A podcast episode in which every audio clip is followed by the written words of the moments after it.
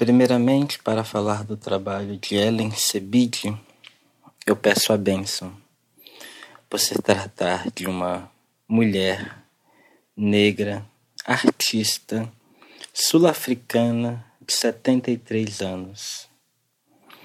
Diante do trabalho Lágrimas de África, eu vejo um conglomerado de personagens, de figuras muito próximas, tem uma intensidade, uma carga de luz em alguns, num primeiro plano, e muitos em um segundo plano tem uma carga de carvão preta de algo que não se vê por completo. Isso que está mais visível e o que está menos visível remete a um segredo e, de certa forma, um sagrado. Olhos fechados que me traz um desejo de um pedido de algo que não está nesse plano do trabalho, mas sim num plano sagrado de uma espiritualidade. Vejo também outros personagens com olhos abertos, mas uma sensação de um olhar confuso, um olhar para o vazio.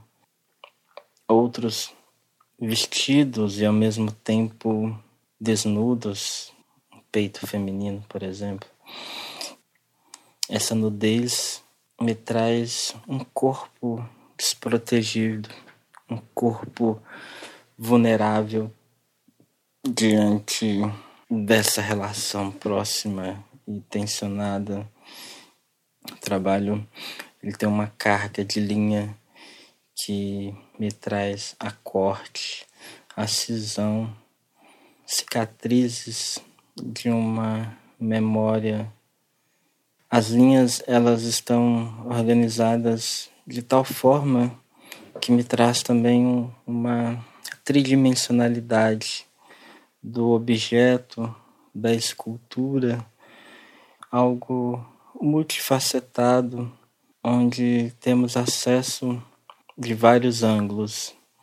A um personagem artista, personagem com duas faces, uma de perfil e outra frontal, um indivíduo só, mas num segundo olhar mais atento, me remete a uma fusão frágil de uma liga não resistente que a qualquer momento pode se romper, se separar.